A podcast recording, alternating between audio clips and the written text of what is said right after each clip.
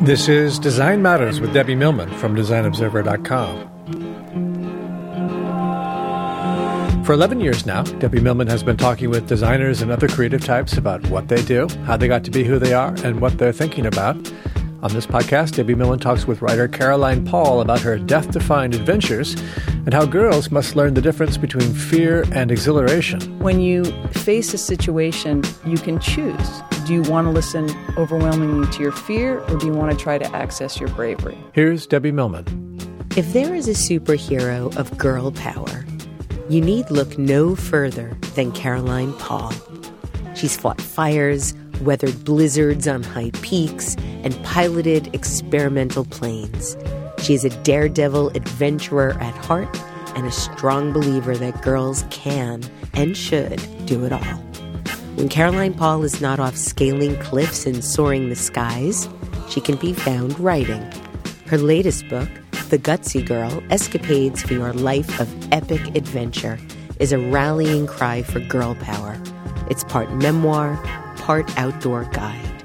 Today, I'm going to talk to her about her adventures and her daring and fascinating life. Caroline Paul, welcome back to Design Matters. Thank you, Debbie. That was a very nice introduction. Well, first, I'd like to say a hearty congratulations. The first week of publication of The Gutsy Girl, you made the New York Times bestseller list, and you were there again last Sunday. How are you feeling? Yeah, that was great. I think it resonates, is all. Despite the introduction I just read about your many heroics, you reveal in The Gutsy Girl that you were a shy and fearful kid.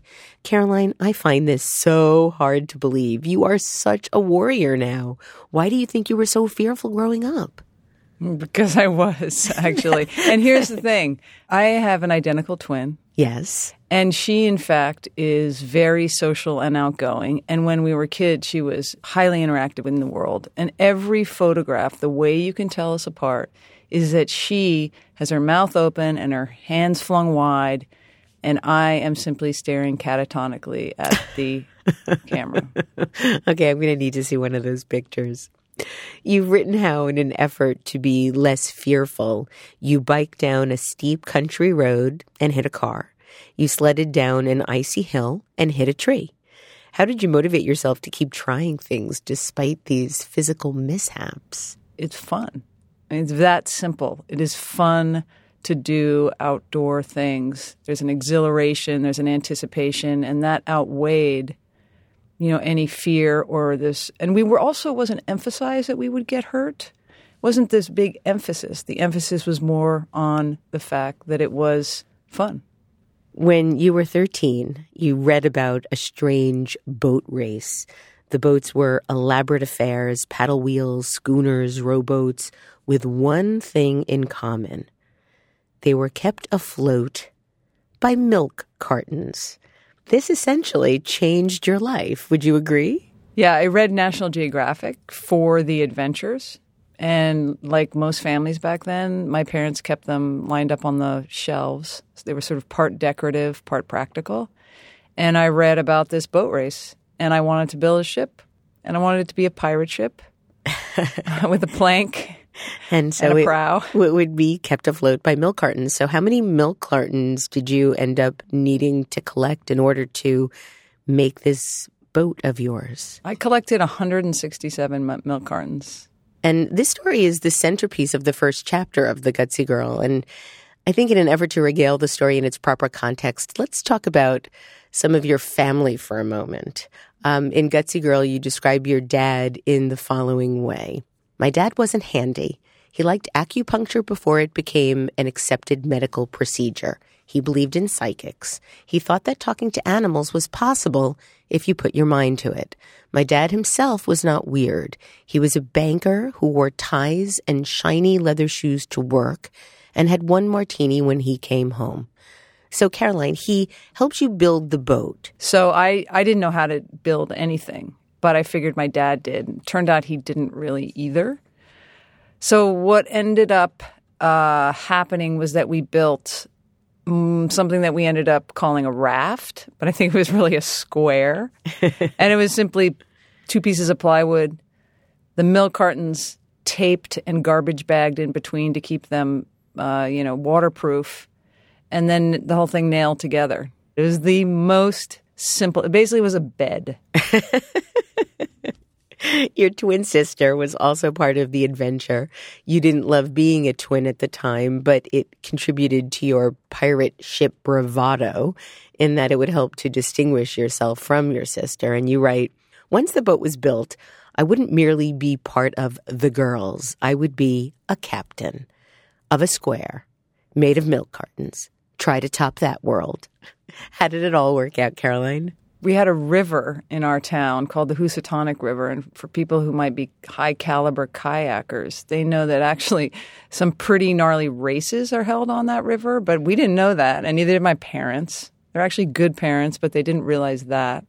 And we simply set sail with a flag that said the HMS homogenized and two paddles. And uh, the short story and the long story, it's the same story. We broke up in the first rapid how did it feel to have it destroyed so early on in the journey?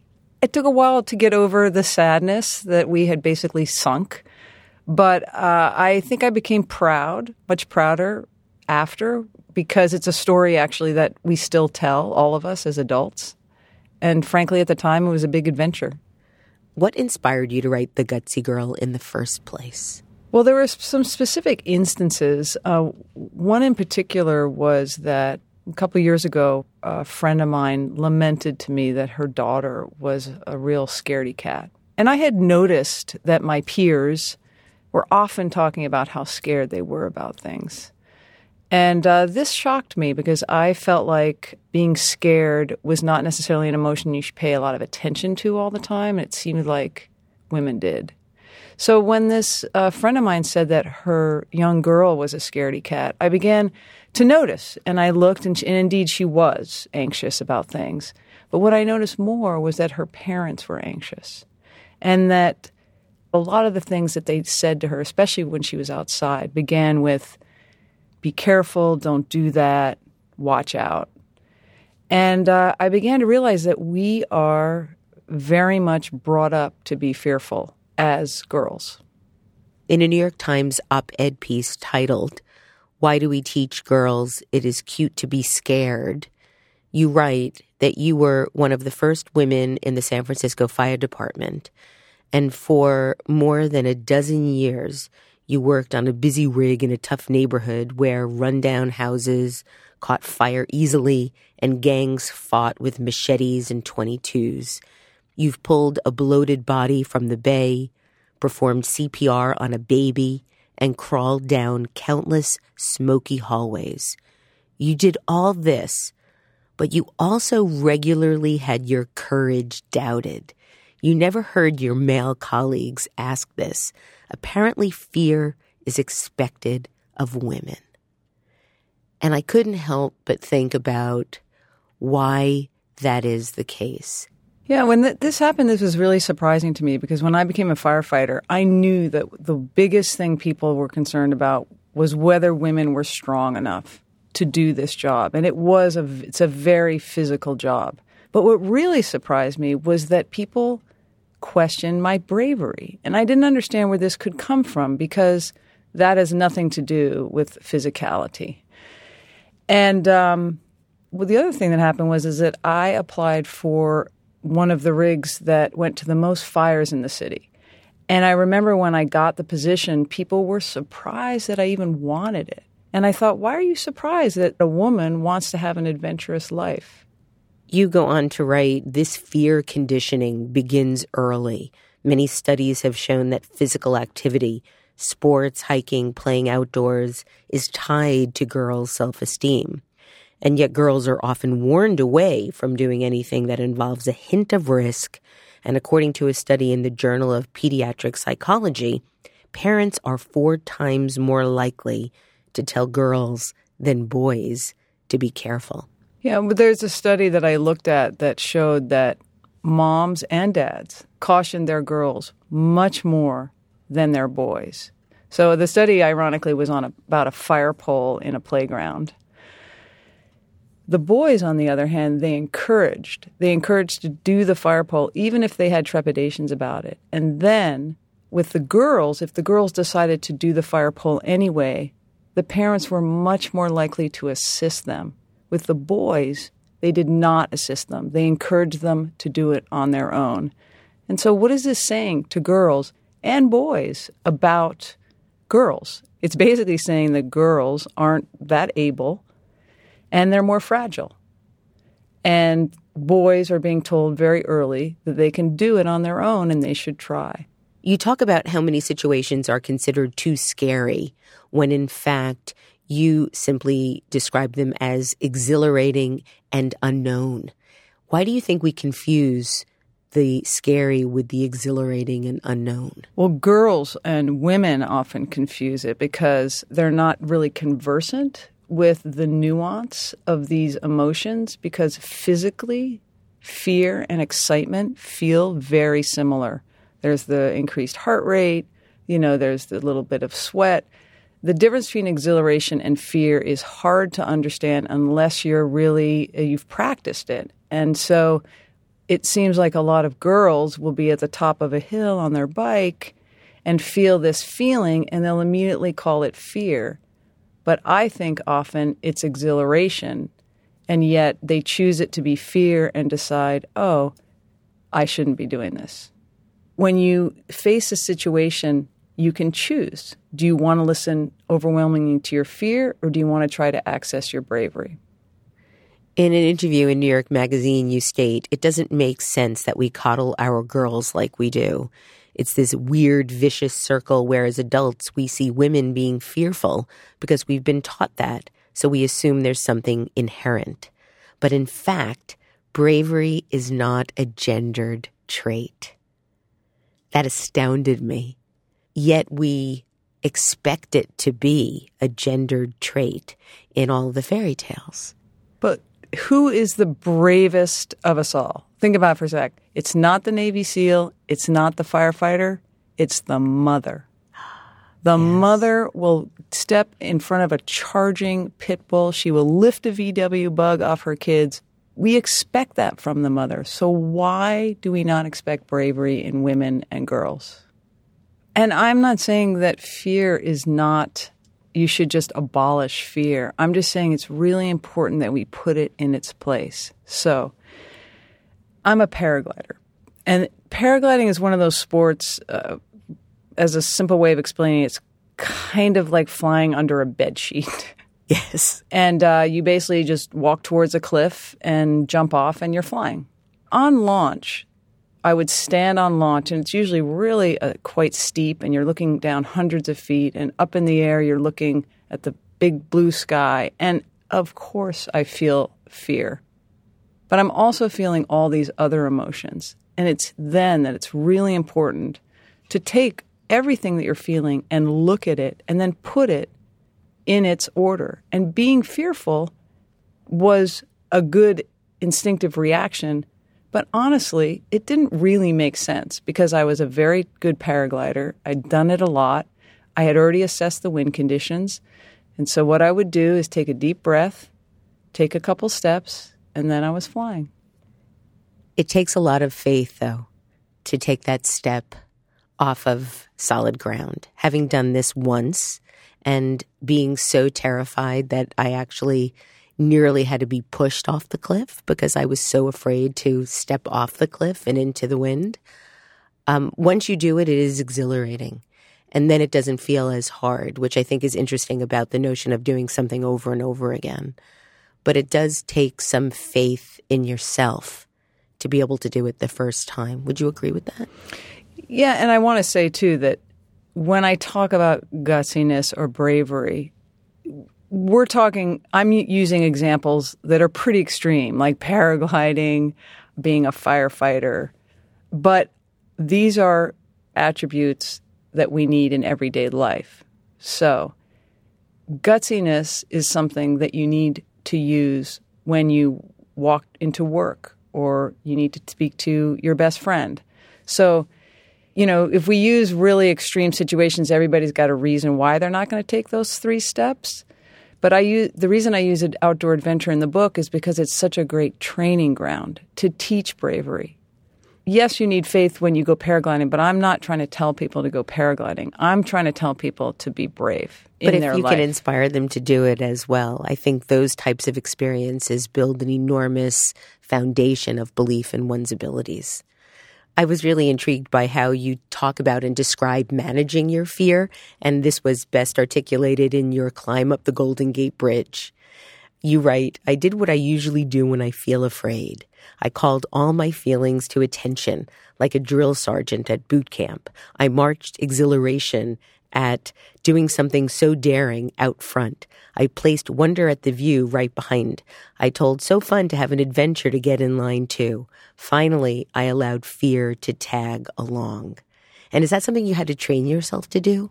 Oh yeah, it's a, it's definitely something that I've trained myself to do. By the way, um, this so this is a story about climbing the Golden Gate Bridge At night. at night illegally. With four five of your us. friends. Yeah.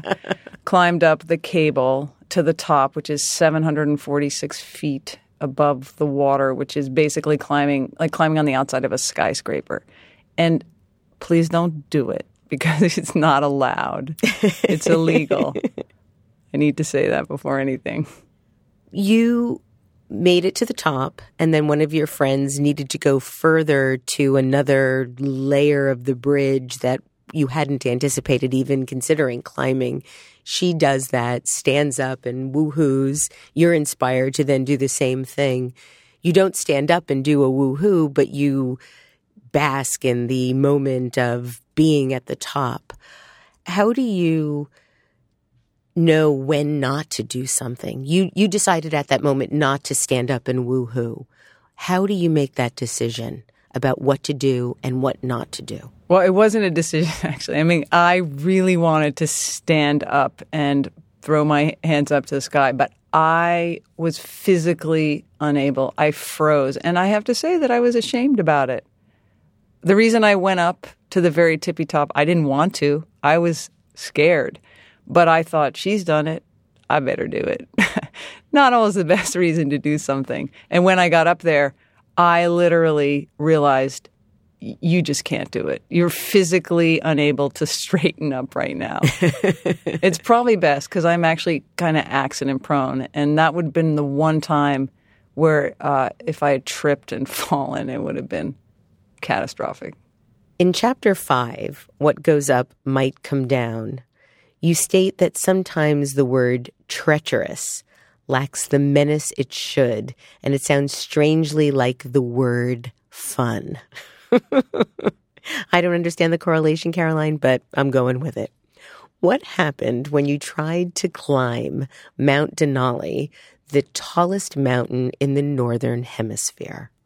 First of all, Denali is a very dangerous mountain. I mean, it's a mountain people climb on the way to Everest. It's known for its um, terrible blizzards that blow climbers off the mountain, temperatures as low as negative 100. And uh, it's basically um, a mountain that I knew that I did not have the skills to summit. But when my friend Eric, who was a park ranger there, said, Would you like to join me at base camp, which was at a mere 8,000 feet? I, of course, said yes. And when we got there, it just so happened that Denali was experiencing a very balmy summer.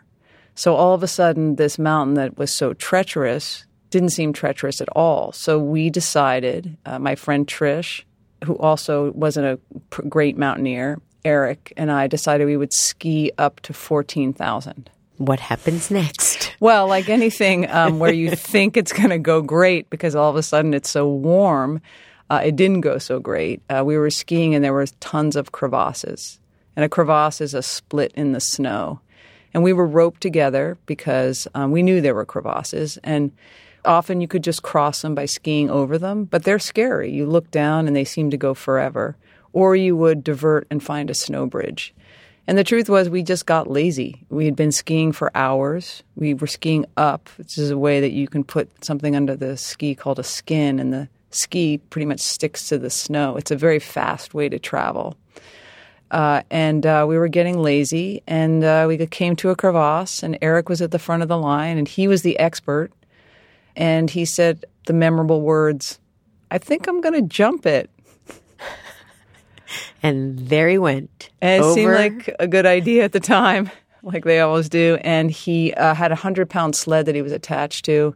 He took off his skis, threw them across, took a little bit of a running start, took off, and then the lip gave way as he was pushing off, and he fell into the crevasse. And because we were roped together, uh, first Trish got pulled down, and then I got pulled down, and so now Eric's in the crevasse, and we're holding him. I was holding him using an ice axe. And you didn't know at that point if he was even still alive. He wasn't saying anything. He didn't yell out. The sled had gone in after him, and, and we knew it must have hit him. And if, if he was alive or not, we didn't know. Then what happens? Well, then you do something, you set up something uh, called a leverage system in the snow. And I was a firefighter and I knew how to set this up. And I was also, you know, very physically fit and I knew how to. There's a thing, a lot of things I knew how to do, but there was also, um, I didn't have experience. And so uh, basically I set up this leverage system uh, and then it began to rain. Which, Which- meant meant more melting. right? Yeah. Yes. Uh, so the upshot was, I really was really concerned about Eric because uh, he could have be getting hypothermia. So I'm yelling for Trish to get herself out of the system and to come to me. And when she finally gets herself unclipped and stands up to come walking to me, she falls through. And it turns out that she doesn't fall all the way through, though. And uh, we realize that we're on a very thin layer of snow with this huge crevasse underneath us. Then we desperately are trying to pull Eric up, and we're not making any headway because the snow is so mushy. And in the distance, we see people descending from the mountain. And Trish says, "Yay! Look, people descending from from the mountain. They're going to help us." And for me, this was. I know a lot of people will not understand this, but if you're an outdoors person, you will. This was kind of a nightmare that we couldn't get ourselves out of the pickle that we had gotten ourselves in and that we were going to have to need help.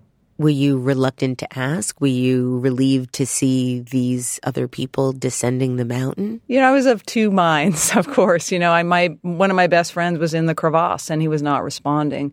And so this team of skiers comes and it was an amateur group of climbers led by two professional guides who were basically these two very stern-faced women who looked at us and were Annoyed. yes, because we had gotten ourselves in this situation we couldn't get ourselves out of. do you think you wouldn't have been able to get out, or do you think that you eventually would have figured something out? You've been very resilient in all the stories, and I think he the would have died. girl. You do, Yeah. but he didn't. No. The two stern-faced women guides got you out. They rappelled down. I, I, it's a little unfair. me. I just say that their their ten clients just held the rope, not even bothering to set up any anchor system in this terrible snow that was melting right and left.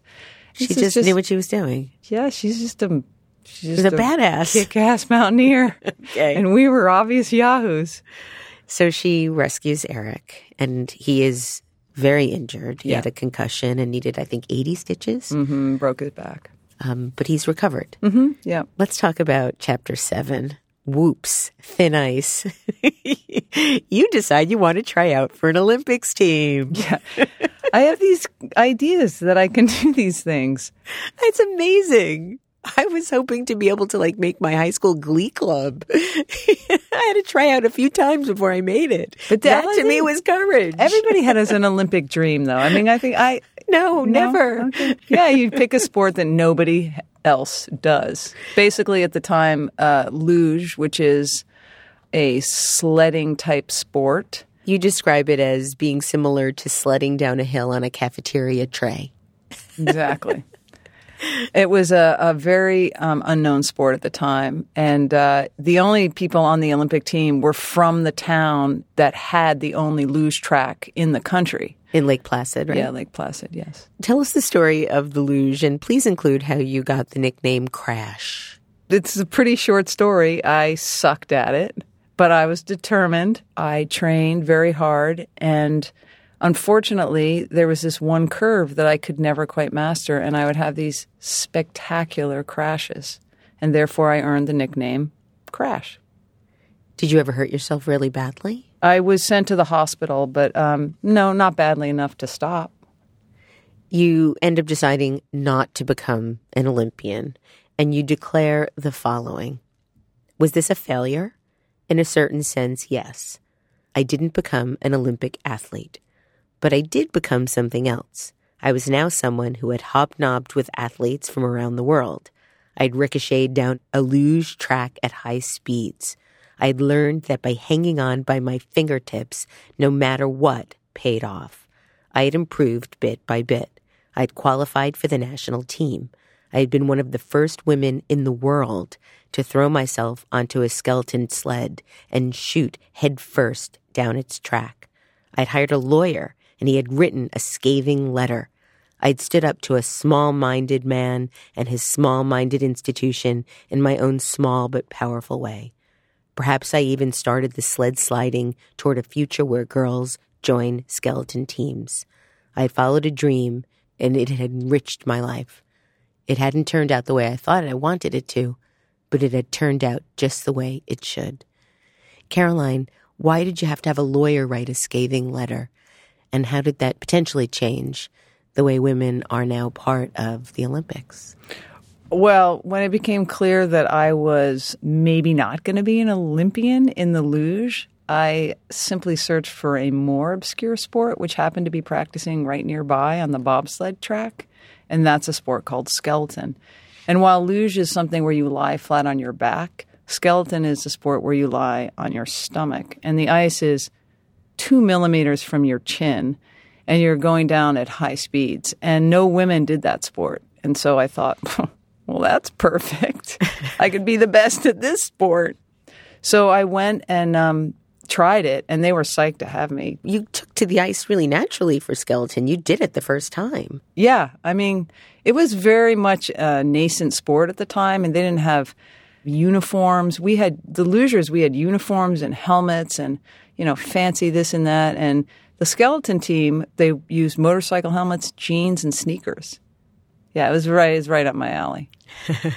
uh, but but I uh, so I wanted to join the team. It wasn't an Olympic sport yet, but he said, you know, it'll be an Olympic sport soon, and that was good enough for me. I needed some time anyway. So, but he said you got to go ask permission from the bobsled president because we're under the bobsled association. And by the way, he's kind of a drinker, so you should go in the afternoon. He'll be kind of loose. so I went and I said I'd like to be a member of the skeleton team. He said no. I was kind of shocked. Like why? He said because you're a girl.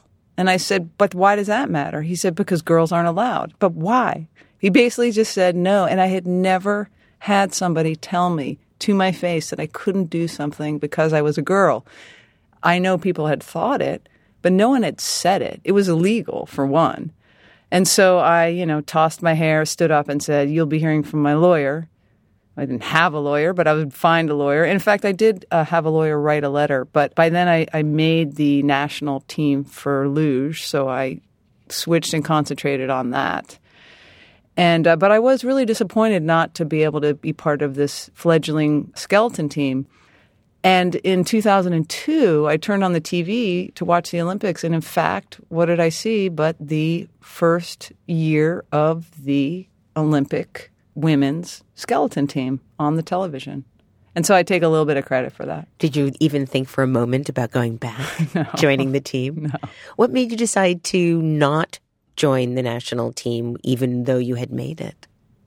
You know, I'd, I'd been training in Europe in the luge, and at the same time, I was in college and uh, learning a lot about the world and how big the world was. And I kind of thought, do I really want to just go up and down a track trying to shave off seconds off my time, that would be my life. It just didn't seem as exciting anymore. And so when the national team said, You're on the national team, I said no. And then I knew, of course, that my trajectory to being an Olympian was now done. And you became a firefighter instead for quite some time. Yes. Your life partner, Wendy MacNaughton, created all of the remarkable illustrations for Gutsy Girl. This is the second book you've collaborated on. What was this experience like? The first book was called Lost Cat, Yes. a true story of love, desperation, and GPS technology. And, it there's w- a wonderful episode of Design Matters featuring both Caroline and Wendy talking about that book in detail. And that's a memoir, and that's a memoir of both of us because we lived through that story together. I won't, you know, tell you what the story is, but it's just a fun romp. And uh, so it's the book itself is sort of a conversation between Wendy and I. She's the illustrator and I'm the writer, uh, but it, it, goes hand in hand. Uh, it was that was an unusual relationship between writer and illustrator, not just because we sleep together, but because uh, usually what happens is a writer gives a book to an illustrator and then they illustrate, and that was really how the Gutsy Girl was done, because this was more, um, very much more my experience and so Wendy illustrated it, but I gave her the book after it was done. Does she have different notions of fear and courage than you do? Yeah, she she does not often like what I do. She admires it, but she doesn't quite understand it sometimes. The, the, remarkable thing about this book, Caroline, in addition to being incredibly entertaining and incredibly educational, I learned so much about what is needed for adventure in addition to the spirit you bring to it. But it's so funny. This book is laugh out loud funny. In parts, it's hysterically funny. Did you intend for that? Were you writing with a sense that you wanted people to laugh? Or were you just regaling in the sort of hysteria that occurred in your life? Uh, well, I mean, some of the things are so dumb that they're just inherently funny. And I realize that. But I also think that one of the great things about adventure is you cannot take yourself too seriously. I mean, you really can't because you're really at the whim of often Mother Nature. And I think also showing that adventure is fun is something to embrace is important and making it funny is part of that. And I'm glad that you found it funny and laughed. You also say sometimes just knowing that you won't die is enough to gather the courage you need. That's a mantra for life, not just epic adventures. Would you agree? Well, yeah, it's funny. My friend of mine said, and I didn't realize I did this, but she said, You know what you always do? You always ask me, what's the worst that could happen whenever we're doing something? And then when I say, oh, we could die, usually I point out to her that that's not true and that it's usually not that. And so then that's good enough to go forward. Caroline, you write, when it comes to chocolate, we all know we want it. A cute kitten in our lap? Ditto. More attention from our BFF? Of course. But sometimes it can be hard to ask. We're afraid that our teammates, our friends, or that cool older kid will think we're needy, silly, or just plain dumb. But here's the truth your needs matter. Learn to ask for what you want. Caroline, how can we all get better at this? How can we get better at asking for what we want without feeling embarrassed or ashamed or scared? Oh, well, this is one of the many exercises I have because I have exercises in the book that are sort of practical camping type exercise, like find the North Star or get water from a tree. Or how to tell how much time is left before the sunset. Exactly. But I also include a lot of exercises that are meant to promote confidence. And this is a really important one because girls do not learn to ask for what they want, whereas I think boys do learn it. How do they learn that? they think that their needs matter. They're they're told in a lot of ways that what they say is important, what they feel is important, and what they do is important, and it is. We just need to tell our girls that too. And in so many different ways, we don't. We ask them to be quiet. If they are too loud, it's not feminine if they speak up a lot in class, it's too aggressive. I mean, I think there's so many ways that we tamp down our girls, especially as they near puberty. And so, what are some tools that you can share with us to give girls the sense that their needs do matter and that they should ask for what they want? Any any practice tips? Oh yeah, I mean, I think you simply write it down. Like write down your question figure out what you want and then figure out who can give it to you and write it down as a question. You don't actually have to ask for it that way, but once you see it written down as a question, it gives it validity. And so that's one of the exercises that, that I have in the book. So it's almost like visualizing asking the question, which then gives you a sense of being able to? When you write it down, it just becomes more real. So I ask people to write down their big goals and their little goals. And once you write them down, yeah, they become an entity with which you can interact. The book is targeted to young girls and teens, but I think that every female should read this book and go through the journaling exercises and all the things you recommend to become a braver human. But I do specifically write it for girls for a very specific reason, which is that they are much more open to grasping bravery before they hit puberty. And once they hit puberty and the pressures to be pretty and liked and perfect hit, uh, then it's just a lot harder. But if you're adventurous before that, the thing about adventure is being pretty is impossible in the outdoors, pretty much irrelevant. Being perfect, also impossible. Mother Nature doesn't let you be perfect. And being liked takes a complete second tier to being respected and being a good teammate. Caroline Paul, thank you so much. Caroline Paul's wonderful new book is also a New York Times bestseller, and it is titled The Gutsy Girl Escapades for Your Life of Epic Adventure.